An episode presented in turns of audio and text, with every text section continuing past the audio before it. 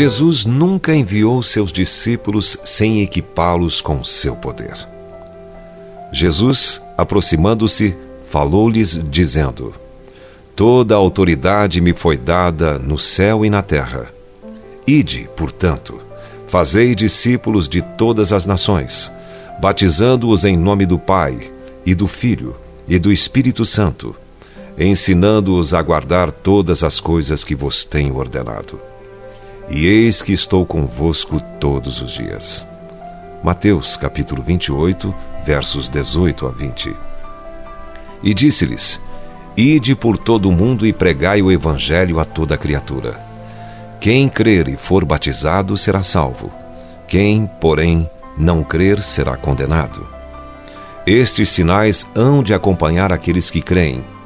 Em meu nome expelirão demônios, falarão novas línguas pegarão em serpentes, e, se alguma coisa mortífera beberem, não lhes fará mal. Se impuserem as mãos sobre enfermos, eles ficarão curados.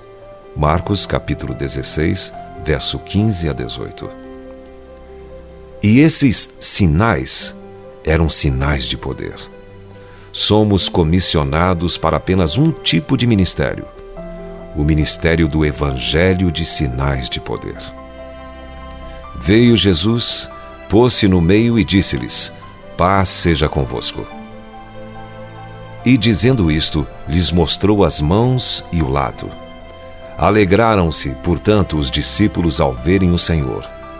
Disse-lhes, pois, Jesus outra vez: Paz seja convosco. Assim como o Pai me enviou, eu também vos envio. E havendo dito isto, soprou sobre eles e disse-lhes: recebei o Espírito Santo. João capítulo 20, versos 19 a 22. O Pai enviou seu Filho no poder do Espírito Santo. Cristo nunca disse que iríamos às nações com nada menos que isso.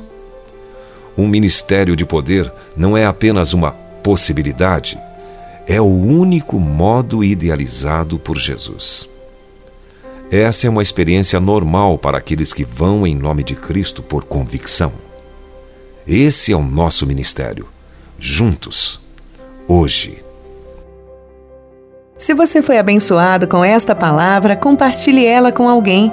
Esta devocional foi extraída do livro Devocionais de Fogo, do evangelista Reinhard Bonnke, fundador da Cefam Cristo para Todas as Nações.